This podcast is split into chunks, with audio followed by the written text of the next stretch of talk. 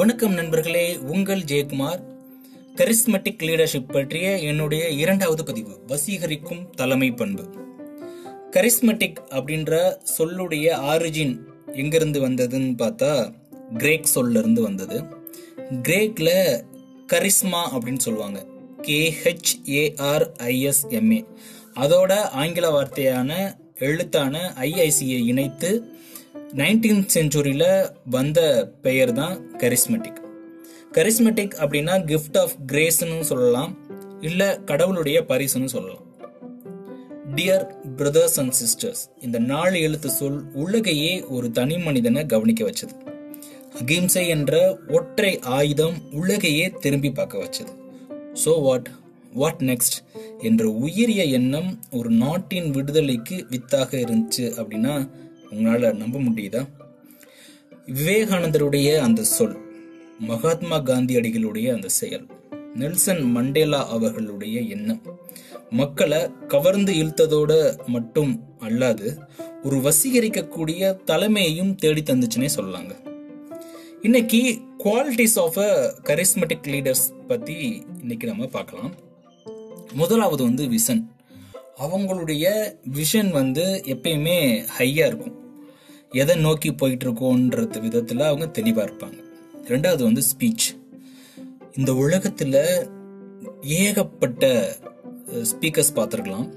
அந்த ஸ்பீக்கர்ஸ் பிற்காலத்தில் லீடராக வந்திருக்கிறதுக்கு காரணம் அவங்களுடைய ஸ்பீச் மூன்றாவது வந்து ஹை பிரின்சிபல் அவங்களுக்குன்னு ஒரு ஒரு ஹைலியான ஒரு பிரின்சிபல் வச்சுருப்பாங்க. அதன்படி தான் வாழ்வாங்க. நாலாவது வந்து எமோஷனல் சென்சிட்டிவிட்டி இந்த கரிஸ்மெட்டிக் லீடர்ஷிப் குவாலிட்டியில் பேசிக்கான இம்பார்ட்டண்ட்டான ஒரு குவாலிட்டின்னு சொன்னால் அது எமோஷனலாக சொல்லலாம். ஏன்னா இவங்க வந்து அதிகாரத்துவம் பண்ண மாட்டாங்க. மக்களை வந்து அந்த எமோஷனல்லையே அவங்கள லீட் பண்ணிட்டு போவாங்க. அந்த எமோஷனல் லீடர்ஷிப் பற்றி நம்ம பின்னாடி பார்க்கலாம். ஐந்தாவது வந்து பர்சனாலிட்டி அது வந்து தோற்றத்தில் தான் பர்சனாலிட்டின்ற விஷயம் கிடையாது. அது நம்மளுடைய எண்ணம் சொல் செயலில் கூட இருக்கலாம். ஆறாவது வந்து கரிஸ்மா அந்த வசீகரிக்கம் அப்படின்ற சொல்லலாம் இல்லை கவர்ச்சின்னு சொல்லலாம். இந்த வசீகரித்தல் அப்படின்றது வந்து அது மேபி தோற்றத்தில் இருக்கலாம் இல்லை அது வந்து குரலில் இருக்கலாம் இல்லை அது வந்து தன்னுடைய எழுத்துக்கள் மூலமாக கூட இருக்கலாம். ஸோ இப்படி நிறையா சொல்லிகிட்டே போகலாம் ஸோ இதன் மூலமாக என்னெல்லாம் மக்கள் மத்தியில் ஏற்படுத்தலாம் அப்படின்ற கேள்விக்கு இதோ பதில். First ability to affect change ஒரு மிகப்பெரிய மாற்றத்தை அவங்களால உருவாக்க முடியும்.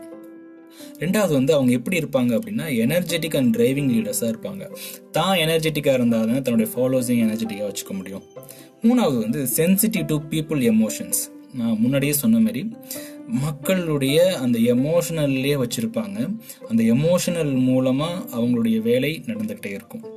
நாலாவது வந்து சப்போர்ட்டிவ் என்விரான்மெண்ட் சூழலுக்கு ஏத்தாப்புல தன்னுடைய நிலைப்பாடை மாற்றிக்கிற குணம் அவங்களுக்கு இருக்கும். ஐந்தாவது பார்த்தோம் அப்படின்னா விசன் அண்ட் ஆர்டிகுலேஷன் அவங்களுடைய எண்ணம் உயர்வாக இருக்கும். அதே நேரத்தில் அவங்களுடைய அவங்களுடைய லாங்குவேஜ் வந்து ரொம்ப கிளியர் எக்ஸ்பிரஷனில் இருக்கும். இதற்கு உதாரணம் சொல்லணும் அப்படின்னா தன்னுடைய பர்சனாலிட்டியை மட்டுமே மையமாக வச்சு தலைமைத்துவத்துக்கு வந்து அதுக்கப்புறம் பெரிய மாற்றத்தை எல்லா லீடர்ஷிப்லேயும் ரோல் பிளே பண்ணவரை சொல்லலாம்னு ஆசைப்பட்றேன். எஸ் உங்களுக்கு நல்லாவே தெரியும் எம்ஜிஆர் அவர்கள். அவருடைய தோற்றம் குரல் மக்களை கவர்ந்து இழுத்தது. ஏன் இன்னைக்கு கூட அவருக்கு நிறைய ஃபாலோயர்ஸ் இருக்காங்கன்னா அதுக்கு முதல் காரணம் அவருடைய வசீகர தோற்றமும் குரலும் தான். நன்றி நண்பர்களே மீண்டும் நாளை இன்னொரு பதிவில் உங்களை சந்திக்கிறேன்.